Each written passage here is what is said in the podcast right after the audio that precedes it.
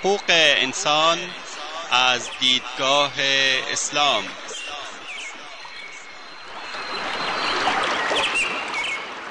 يا أيها الناس إنا خلقناكم من ذكر وأنثى وجعلناكم وجعلناكم شعوبا وقبائل لتعارفوا إن أكرمكم عند الله أتقاكم إن الله عليم خبير.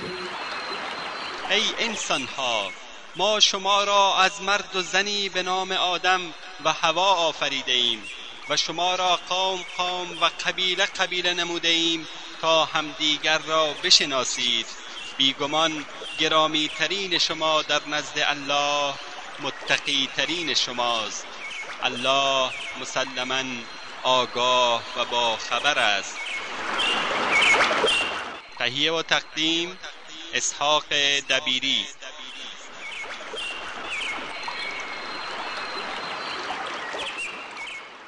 بسم الله الرحمن الرحيم الحمد لله رب العالمين وصلى الله وسلم على نبينا محمد وآله وصحبه وسلم اما بعد شنوندگان عزیز برنامه خود را درباره حقوق زن از دیدگاه اسلام دنبال می کنیم. در حلقه قبلی درباره احکام اسلام برای مرد و زن وصیت یک زن مسلمان به دخترش هنگام عروسی شرطی ولی و سرپرست برای نکاح صحبت کردیم. در این حلقه درباره وظیفه ولی و سرپرست نسبت به زن. خنسا این شیرزن مسلمان.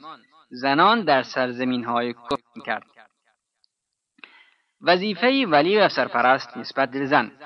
پیامبر صلی الله علیه و آله و سلم فرموده است اذا اتاكم من ترضون خلقه و دینه فزوجوه الا تفعلوه تكن فتنه في الارض و فساد هرگاه کسی پیش شما برای خواستگاری دخترتان آمد که اخلاق و دینداری او مورد پسندتان بود دخترتان را به ازدواج او در بیاورید. و اگر چنین نکنید زمین را فتنه و فساد بزرگی خواهد گرفت. ولی زن باید از خداوند بترسد و او را به ازدواج شوهری صالح در بیاورد و نباید زن را به ازدواج فردی بداخلاق و کسی که دینش ضعیف است در بیاورد. یکی از بزرگان فرموده است هر کسی دختر یا خواهر یا برادرزاده اش را به عقد و ازدواج فردی فاسق در بیاورند گویا خویشاوندی او را قطع نموده است. و مردی به حضرت امام حسن رضی الله عنه گفت افراد زیادی به خواستگاری دخترم آمدند دخترم را به ازدواج کدام یک از آنها در بیاورم. حضرت حسن رضی الله عنه فرمود به کسی که بیشتر از خدا بترسد زیرا چنین فردی اگر دخترت را بپسندد او را مورد نوازش قرار می دهد و اگر دخترت مورد پسندش نباشد بر او ظلم نخواهد کرد. شیخ الاسلام ابن تیمیه رحمه الله گفته است اگر دختر مردی را پسندید که در سطح او بود بر ولیش که پدر یا برادر یا عمویش باشد واجب است که دختر را به نکاح همان مرد در بیاورد. اگر ولی از ازدواج دادن او سرباز بزند ولی دیگری که نسبی دورتری با زن دارد اقدام به این کار می کند و یا اینکه حاکم این کار را بکند و همه علما بر این کار اتفاق نظر دارند.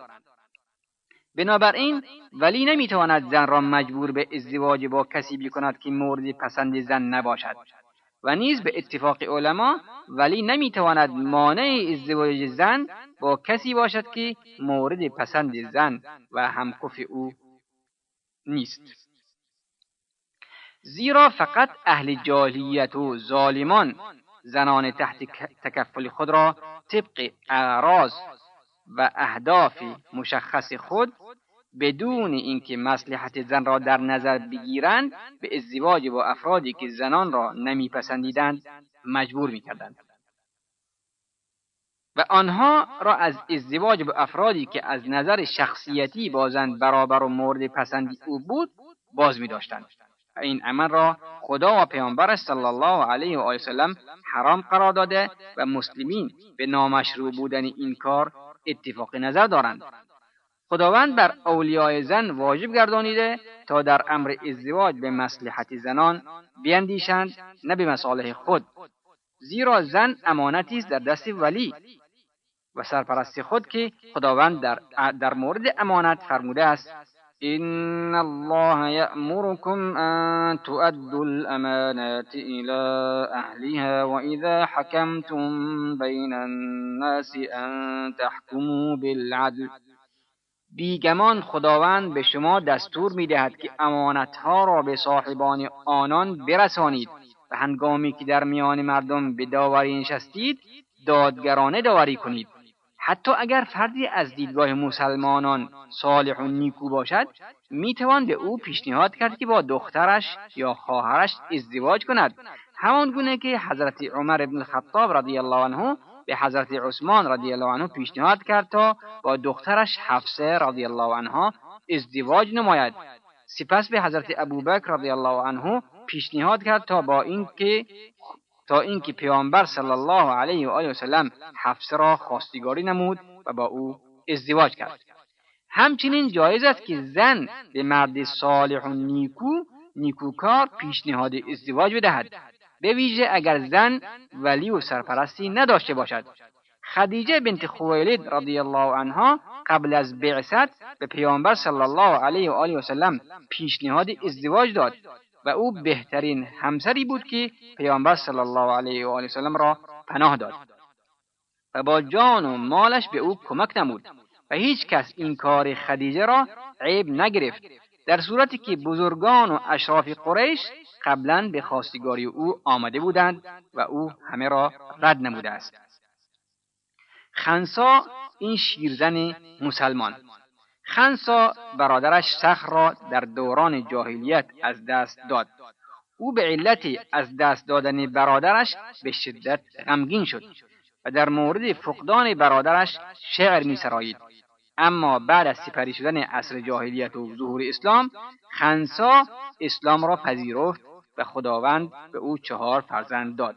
فرزندانش وقتی می‌خواستند برای جهاد قادسیه بیرون بروند آن زن فرزندانش را چنین وصیت نمود. فرزندانم شما به میل خود مسلمان شده اید و با اختیار خود هجرت کرده اید.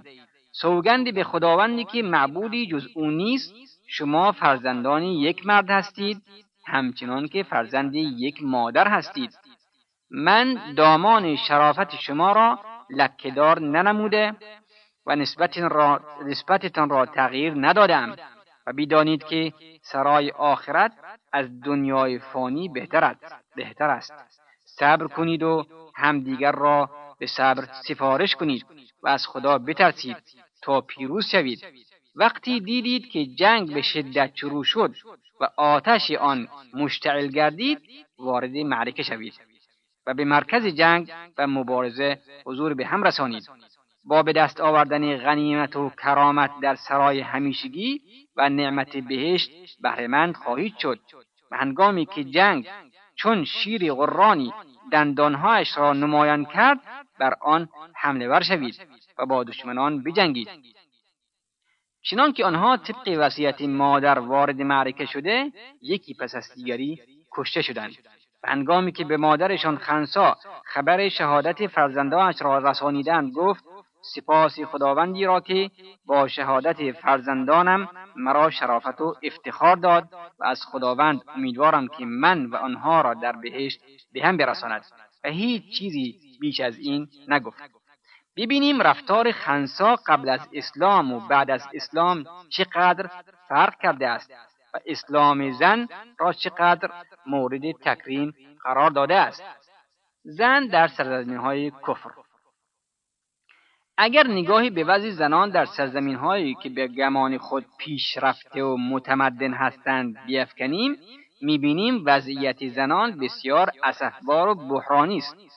توهین و ذلت و فساد و بیبندوباری و سنگدلی و استفاده بیرحمانه از زنان که به فجیع ترین وضع از وجود آنها برای تأمین اهداف خود استفاده می کنند و این امر را فقط افرادی میپذیرند که از سلامت فطرت برخوردار نیستند و, سر سرشت و خوی آنها فاسد و زشت گردیده است. تا سال 1805 میلادی قانونی در انگلیس به مرد اجازه می‌داد تا زنش را به فروش برساند. مجله حضارت الاسلام سال دوم صفحه 1078 نوشته است در سال گذشته مرد ایتالیایی زنش را به صورت قسطی فروخت و هنگامی که مشتری از پرداخت اقساط سرباز زد فروشنده و شوهر اولی زن خریدار را به قتل رساند. استاد محمد رشید رضا رحمه الله می‌گوید عجیبترین چیزی که بعضی از روزنامه های انگلیسی آن را نوشتند این است که به گفته بعضی از روزنامه ها هنوز در مناطق روستایی انگلیس افرادی یافت می‌شوند که زنانشان را به قیمت خیلی ارزان مثلا سی شلینگ میفروشند و بعضی از روزنامه ها اسامی این افراد را نوشته بودند. اما در آمریکا که خود را در رأس جهان متمدن غرب می‌داند زنان به بحران و انحطاط اخلاقی و اجتماعی گرفتارند و خانواده ها خیلی زود از هم فرو می پاشند. دکتر مصطفی سبایی می‌گوید وضع جمعیتی آنجا طوری شده که وقتی دختر به سن 18 سالگی می‌رسد بیرحمانه او را از خانه بیرون می‌کنند تا برای به دست آوردن لقمه این نان تلاش کند و اگر مقررات طوری باشد که دختر مجبور باشد بعد از سن 18 سالگی در خانه مادر و پدرش بماند نه تنها باید کرایه اتاق و پول غذا و هزینه شستن لباس خود را بپردازد بلکه مبلغ مشخصی را جهت تماسهای تلفنی خود به مادر و پدرش می‌پردازد. و تا کنون نیز در تمام سرزمین های کفر این رسم وجود دارد. حتی در کشور فرانسه تا کنون چنین است شیوع روسپگری و انتشار زنا و لیواتت و کسرت بچه های بی سرپرست و بالا رفتن آمارهای طلاق و جدایی به وجود آمدن بیماری های تناسلی و بار به ویژه بیماری ایز که علاجی برای آن پیدا نشده است از جمله ارمغانهای تمدن غرب به حساب می آیند. بلکه زن غربی به حدی از بیبندوباری و فساد اخلاقی و ذلت رسیده که هیچ عاقلی نمی‌تواند تصور بکند. دکتر نورالدین عطر می‌گوید یکی از دوستانم که درس تخصص خود را در آمریکا به پایان رسانیده بود به من گفت در میان آمریکایی ها اقوامی هستند که زنان خود را با یکدیگر عوض می کنند و زن هر یک نزد مرد دیگری تا مدت معینی باقی میماند. بعد از اینکه مدت تمام شود امانت خود را باز می‌گیرد. فردی که از فرانسه آمده بود از آریه دادن زنان در آنجا نیز سخن می‌گفت.